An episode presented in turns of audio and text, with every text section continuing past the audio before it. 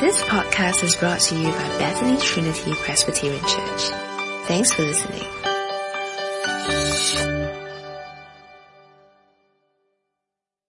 Okay, uh, let's go to God in prayer. Dear Father, as we come before you today, uh, truly your words are so powerful, but yet we can be so distracted that we do not see and hear and understand its power.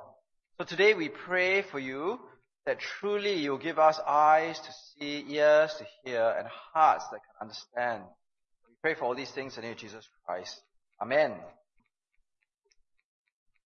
Okay, when I was much younger, I actually uh, didn't wear glasses, and I was uh, one of those young people who was very proud of not wearing glasses. You know, when you're young, you look down at everybody. Oh, why do you all need glasses for? Can't you see that? Ah, it's so clear to me, right?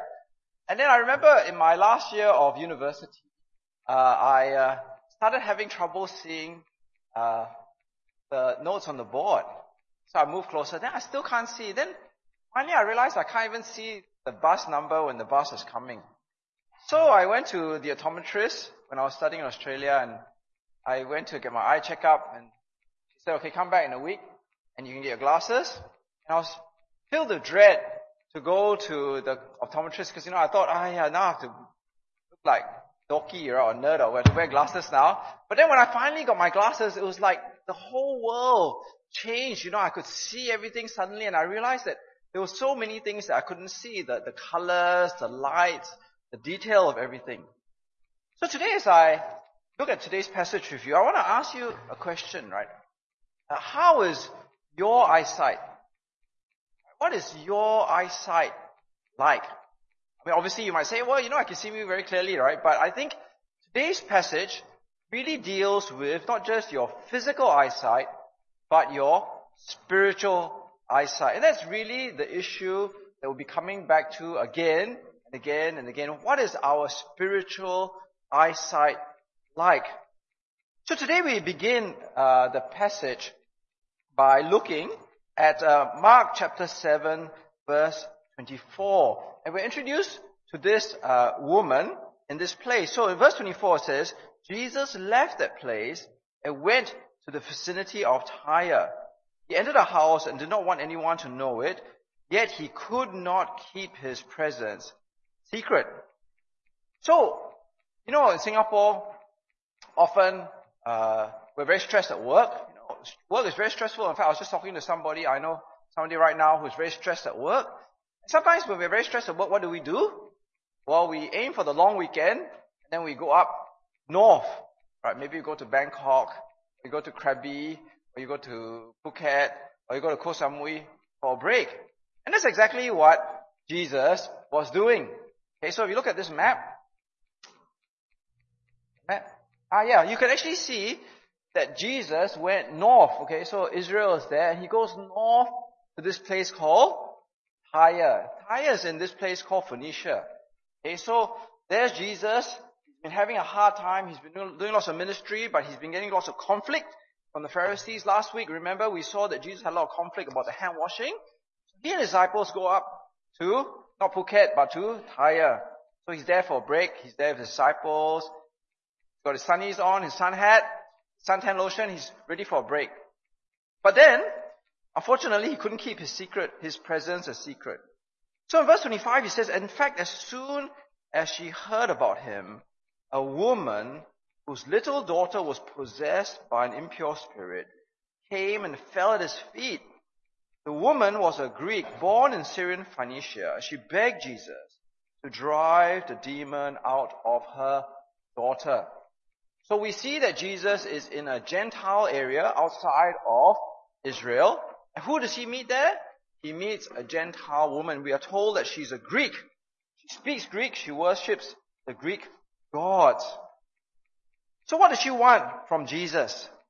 Well, the woman begs Jesus to drive the demon out of her daughter. And what does Jesus say to the woman? In verse 27. First, let the children eat all they want, he told her. But it's not right to take the children's bread and toss it to the dogs. Now this is uh, shocking. I mean, really, when you read this passage, it's shocking. Um, it seems really insensitive. seems really harsh, seems really uncaring. It's a bit like, you know, I don't know about you lah, but actually, I, I, I do know about you because I, I go out for meals. You know, sometimes you go to the hawker center and you see the lady coming with tissue papers. Uh, usually, in your mind, you sort of think maybe I should buy the three tissue paper packets for one dollar. Sometimes you do, right? But here, you know, can you imagine this woman comes all the way to Jesus' door. Her daughter is possessed by the demon. She uh, gets on her knees and begs Jesus. And what did Jesus say? Sorry, uh, I'm not, I'm not free at the moment.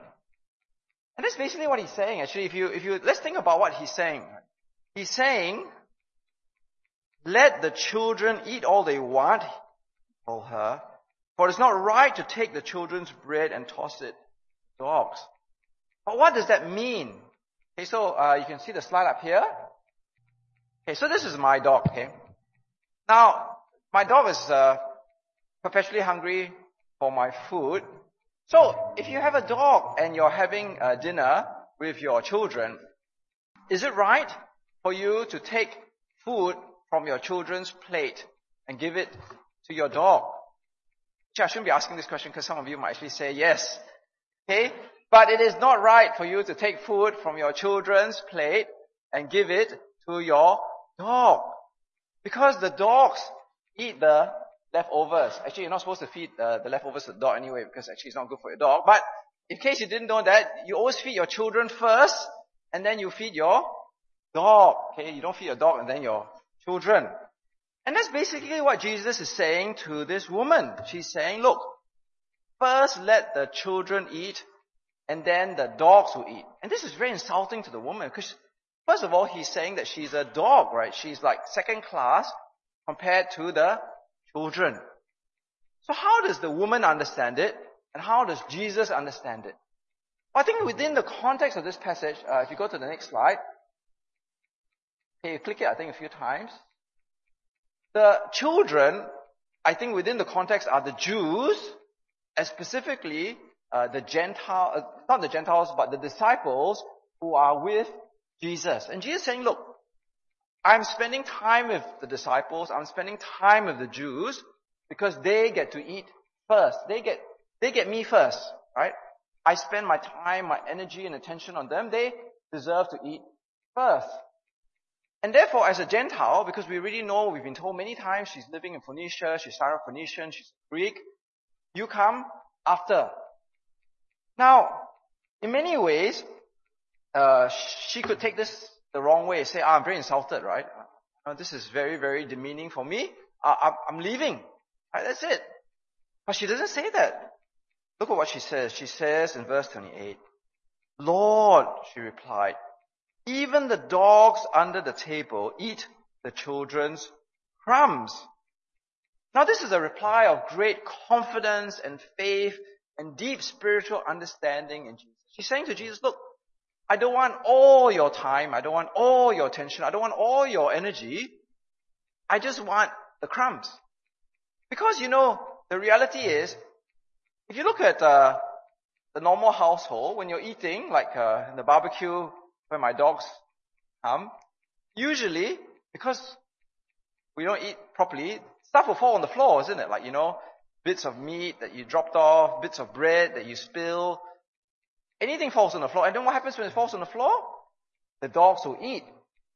And that's what the woman is saying. The woman saying, look, I don't need all your time. I don't need the whole loaf. I don't need the food on your children's plate. I don't need the food or your attention which is being given to the Jews or the disciples. I just need crumbs. I just need scraps of food.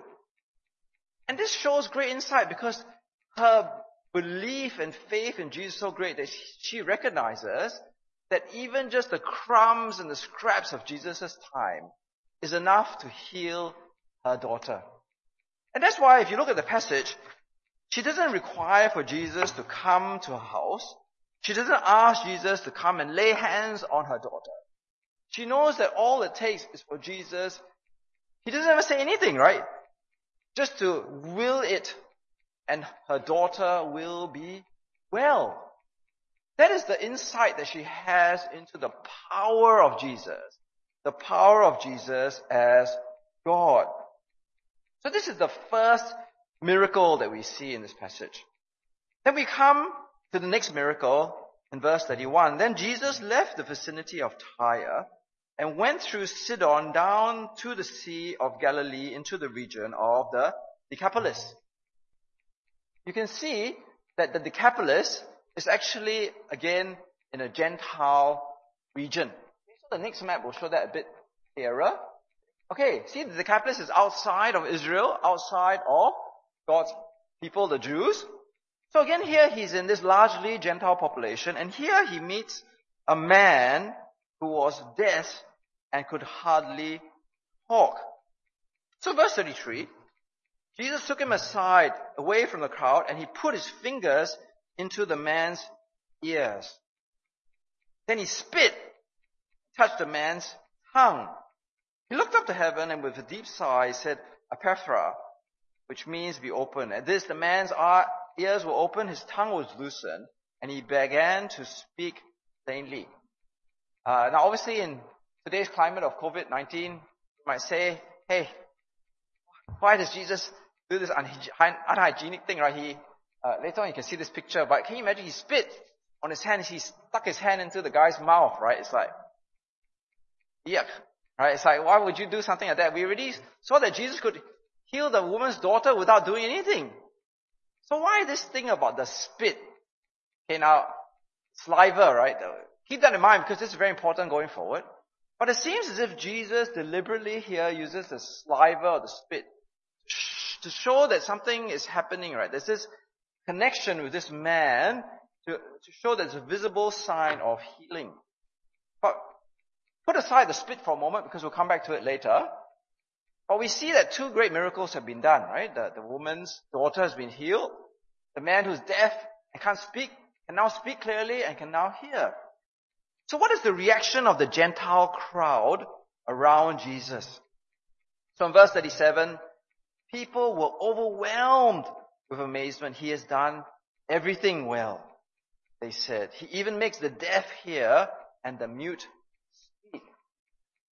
Now this is very, very important, right? Uh, because this is a, like a summary of what the Gentile crowd see in Jesus. Remember we said that spiritual sight is very important in this passage. So what do the Gentiles see in Jesus? They see that Jesus has done everything well. And this is very important. They see that he does everything well. Okay, so they've seen the miracles. They see that Jesus has done very, everything well. And then now we come, chapter 8, to another great miracle.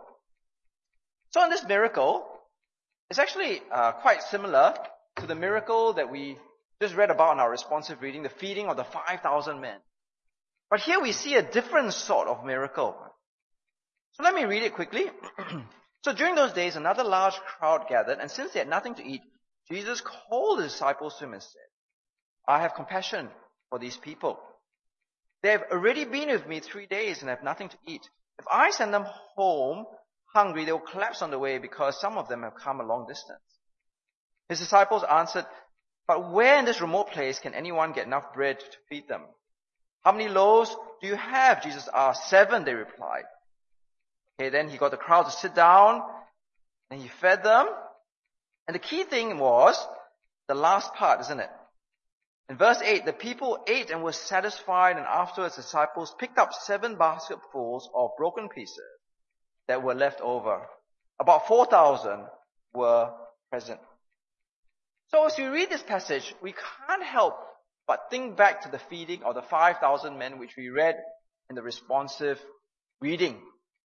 Now, some people say, oh, you know, maybe Mark got confused. You know, maybe Mark thought that there were two, he- two feedings, but actually there was only really one. Like, you know, Mark got his facts wrong.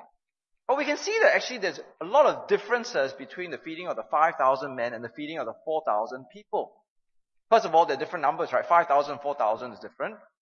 Uh, there were five loaves and two fish, the 5,000. There are seven loaves and a few fish here. And actually, if you pay really great attention, you can see that there's even greater differences. In the first feeding of the 5,000, Jesus had compassion. He had compassion because they were like sheep without shepherd. But in the feeding of the 4,000, Jesus had compassion. He had compassion because he had done a three day Bible study and the people were hungry. So there are lots and lots of differences. But the similarity is at the end, isn't it? Because at the end, in the feeding of the 4,000 people, the feeding of the 5,000 was that out of this small amount of food, the five loaves, two fish, seven loaves and a few fish, all the people at ate were satisfied. There were 12 basketfuls left before, and now there were seven baskets left. So what we see here is Jesus doesn't just do the miracle once, but Jesus does the miracle twice. And if we look back to the feeding of the 5,000, we already said this is only something that God can do. Only God can feed like this when He put the people through the desert in Egypt. He fed them manna. So here Jesus doesn't just do what God can do once. He does it twice. So here we have clear, clear signs that Jesus is God. He does great things. Helps the woman's daughter. He heals the deaf and mute man. He feeds the 4,000. He feeds the 5,000. Indeed, Jesus does all things well. And that's why verse 11 is such a great shock. Because in verse 11 it says, the Pharisees came and began to question Jesus. To test him, they asked him for a sign from heaven. He sighed deeply and said, why does this generation ask for a sign? Truly I tell you, no sign will be given to it. Then he left them, got back into the boat and crossed over to the other side. Now when you think about it, Jesus had done great signs already, right? He healed the woman's daughter. He'd fed the 4,000. He'd made the, the deaf hear, the mute speak. But yet, what was the reaction of the Pharisees? The Jewish Pharisees, they were skeptical. They were doubtful. They were questioning and trying to trap and test Jesus. Now this is very important, right? Because what's happening here is after the miracles, we then begin to see the reactions to the miracles. The facts are clear. The information is clear. The data is clear. But the reactions are different. So for the Gentiles, they see the data, they see the information, they see the facts, and what's the, the reaction? Jesus does all things well. But here the Pharisees see the same information, the same facts, and the same data. And what happened? They come to Jesus with hostility, unbelief, with doubts, with skepticism. So as we come to this passage, we begin to see that with the same data, the same information, the same facts, there are different reactions. There's the woman who reacts with faith, the Gentile crowd who says Jesus does everything well, and the Pharisees who are skeptical, hostile to Jesus. And that's why Jesus sighs deeply, right? He's frustrated, he's exasperated. He's like, what more signs do you want me to do? I've already fed the 4,000 people, I fed the 5,000, I healed the woman, I also make the deaf hear and the mute speak. And you still want some more signs. But the danger of the reaction of the Uh, Pharisees is something that is also a danger for the disciples. Because as we look on to verse 14, we see that there is this journey in the boat, right? So Jesus has gone to the boat and he's now crossing over to the other side. And in verse 14, the disciples have forgotten to bring bread, except for one loaf they had with them. Be careful, Jesus warned them. Watch out for the yeast of the Pharisees and that of the, sorry, that of Herod. They discussed with this with uh, one another and said, it is because we have no bread. Aware of the discussion, Jesus asked them, why are you still talking about having no bread? Do you still not see or understand? Are your hearts hardened? You have eyes but fail to see and ears but fail to hear? And don't you remember when I broke the five loaves for the five thousands? How many basketfuls of pieces did you pick up? Twelve, they replied. And when I broke the seven loaves for the 4,000, how many basketfuls or pieces did you pick up? They answered, seven. He said to them, do you still not understand? So as we look at this passage, we may look at the Pharisees and think, well, you know, the hostility, the skepticism, that's just the Pharisees. But Jesus says to the disciples, and he says to us at the same time, beware of the yeast or the leaven of the Pharisees and Herod. Now for those of you who don't uh, bake bread, uh, yeast is this. It's just a powdery looking stuff. So uh, you can tell I'm not much of a bread maker, right? Okay, so you take the yeast and you only take a little bit of it and you mix it into a whole bunch of flour. Okay, then you get your hands dirty and you mix it all up together. And then you get your bread. And because of the yeast, uh, the bread will then rise, give you a nice loaf of bread. Now, yeast then is a, a parable or analogy of something a little bit mixing into something which like permeates and, you know, goes everywhere, isn't it? But apparently in the ancient world as well, uh, yeast was a picture of corruption. Because you know, yeast itself is kind of like how you make uh, yogurt or cheese, right? If you, if you actually, your immune system is no good, uh, yeast is actually uh, uh, no good for you as well. So yeast itself is a picture of corruption. And I think that that's what Jesus is kind of saying, right? It's like the, the yeast of the Pharisees, the yeast of Herod, is like a corrupting influence which can spread into the disciples, and it can also spread to us as Christians. See, the Pharisees had a very cynical, skeptical, doubting, hardened attitude towards Jesus and his miracles. Herod was opposed to Jesus. And so for us, as we look at this passage, we can, we see the data, we see the information, we see the facts but we have the same attitude as the Pharisees. We're kind of like put our hands together and we have this, uh, you know, I'm not very impressed attitude. We, we see the miracles. We, we just read the miracles. Right? Jesus fed 4,000. Yeah, Jesus, yeah, he, he made the guy hear, yeah, the guy could speak again, but okay, you know, what's for morning tea? And in many ways, uh, when Jesus sighed, it was because he was exasperated with the lack of understanding, the lack of faith which came from the inability to see the facts and the data and the information which does not transform itself into faith. So we are left then with this problem for the disciples. Uh, the Pharisees were clearly opposed to Jesus. The woman and the Gentiles were like more accepting of Jesus. But where do the disciples fit in? Are they closer to the Pharisees? Are they closer to the Gentile woman and the crowds? Because it seems as if they also cannot see it. They also have trouble understanding. They've, they've seen the feeding of the 5,000. They've seen the feeding of the 4,000, but they're still talking about bread. Something wrong, right? They don't understand. So then we are told that there's another miracle. In verse 22, they came to Bethsaida and some people brought a blind man and begged Jesus to touch him.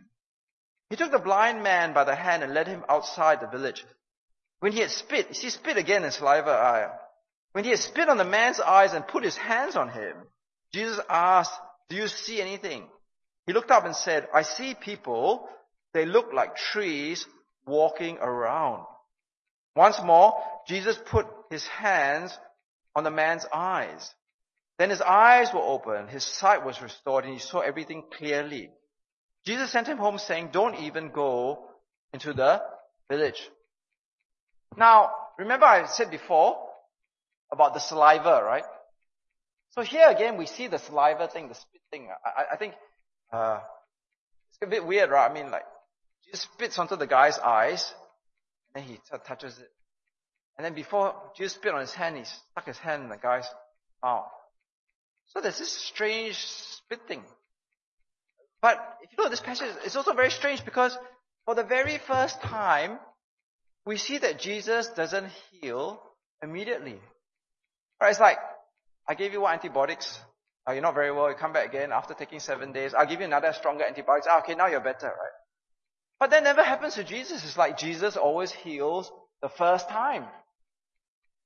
So why do we have this two-stage healing, right? You know, he, he heals the guy and then, oh, I can't see very well.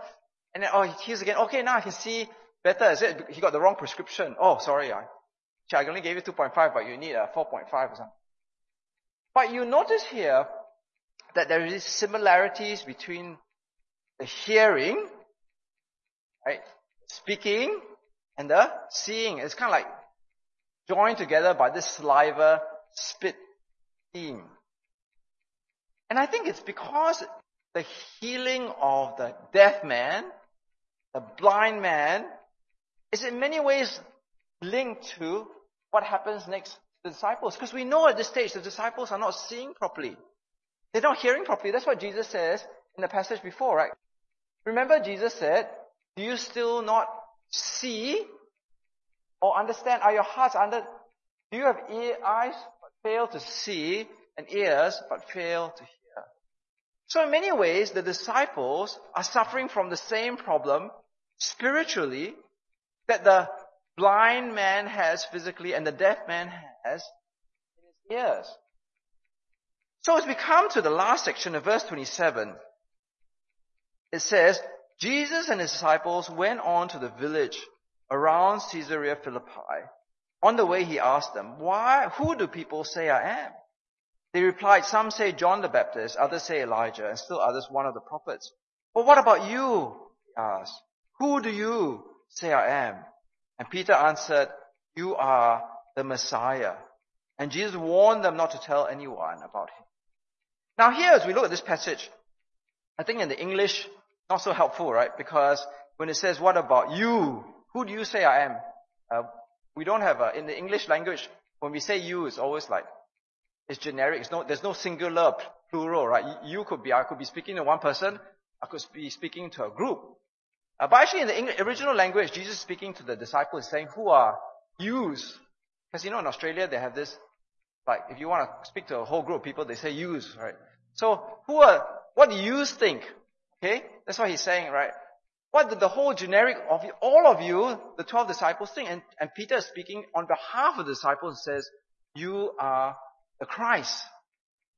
So what is happening here is that really, okay, it's like the disciples' spiritual eyes up to this point, as we can see when they're on the boat with the bread, it's like they have this imperfect picture of Jesus, right? They, they can't see clearly like that. They're like the man who's like partially uh, healed. You know, like they're kind of like seeing, but not clearly. But after Jesus heals the blind man, after he makes the, the deaf ears open, in the same way spiritually, he opens the eyes of the disciples. He unstops the ears of the disciples so that they can really hear him and understand him and see that finally he is the Christ, which is the next slide, right? So they finally see that Jesus is the Christ. So when we look at this passage, actually it's really quite interesting. You know, when you go through, you take your time and go back again. Huh? It's like as we begin, we see that people spiritually have eyes and ears which don't really understand Jesus. They are like, they, they kind of got this fuzzy picture of Jesus. Okay, so the Gentiles, they see all the facts, the data, the information, and they say, Jesus does all things well. Okay, that's a very easy uh, memory verse. You can remember it, right? Jesus does all things well. But that's not the complete picture, right? It cannot be that just Jesus does all things well. It's like their eyes are kind of like not really seeing the, the whole picture. Their ears are kind of like not hearing everything. Because only after Jesus allows your eyes to see spiritually and your ears to hear properly, then you see the reality of Jesus is the Christ. That is what the data, the facts, and information are really pointing to. Yes, okay, Jesus does all things well, but what does it mean? When you can really see and hear spiritually, then you recognize Jesus is the Christ. But on top of that, it's just like this is, this is movement from seeing in a way to really, really understanding. It's not enough for us to come to church and say, okay, Jesus does all things well. We need to have the spiritual eyes to see that Jesus, because he does all these things well, must be Christ, the everlasting King. He must be God. And so, in conclusion, as we come here to church today, we have the facts, we have the information, we have the data. But does that lead us to have greater understanding? Or are we like the Pharisees? Have we been corrupted by the yeast of the Pharisees, the leaven of Herod, where we just sort of sit there and think, okay, yeah, Jesus did all these things, you know. Fed the 4,000, okay. Make the deaf hear, okay. Make the blind see, okay. Make the mute speak, alright. But, but there's no real deep affection in our hearts. There's no real, it doesn't touch us, you know. Why is that? I think there's one more, right? We, we have all these facts, the data and information, but we come here, we listen, we read, but our faith doesn't grow. Why is that? Why, why is this happening? We're reading the same thing, but somehow we don't come to the expected conclusion. Well, I think finally, as we look at this passage, it's because our eyes are not really seeing properly, right? We, we think we're seeing properly spiritually, but we're not. Uh, we think we're hearing properly, but actually we're also not. Uh, I think what we really need is to pray to God, to ask God that He will give us eyes uh, that will really see. That we pray to God and ask God that He'll give us ears uh, that we will really be able to hear. Uh, that we ask God that He'll give us hearts uh, that are really able to understand. Because if we've learned anything from this passage, it is only because Jesus opens eyes and Jesus opens ears that people really come to a true understanding of Jesus. That people come, like the disciples, to a true faith in Jesus. So as we come here today at church and we read this passage, we see the miracles of Jesus, we see the data, we see the facts, we see the information. If our hearts are not touched, if we don't feel on fire for Jesus after what we've read, it's because our eyes are not seeing properly and our ears are not hearing properly. So we need to go to God, ask Him, dear God, please give me sharper our spiritual eyes, you know.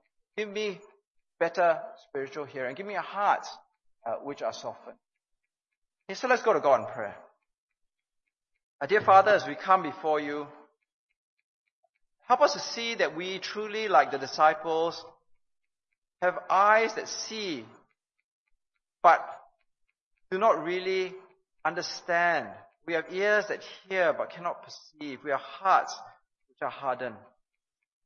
And we need the supernatural work that Jesus did all those years ago. We pray that indeed we may open, we have, may have our eyes opened. We may have our ears opened. We may have our hearts opened so that when we see the facts, the data, the information, we will not be like the Pharisees, hardened, cynical, skeptical, lazy, but rather we would be more like the disciples. We would be more like the Gentile woman, where we will grow in our faith, grow in our understanding, grow in our appreciation of Jesus, who is God and Christ. We pray for all these things in Jesus Christ. Amen. Thanks for listening to this podcast brought to you by Bethany Trinity Presbyterian Church. For more information, visit us online at busypc.sg.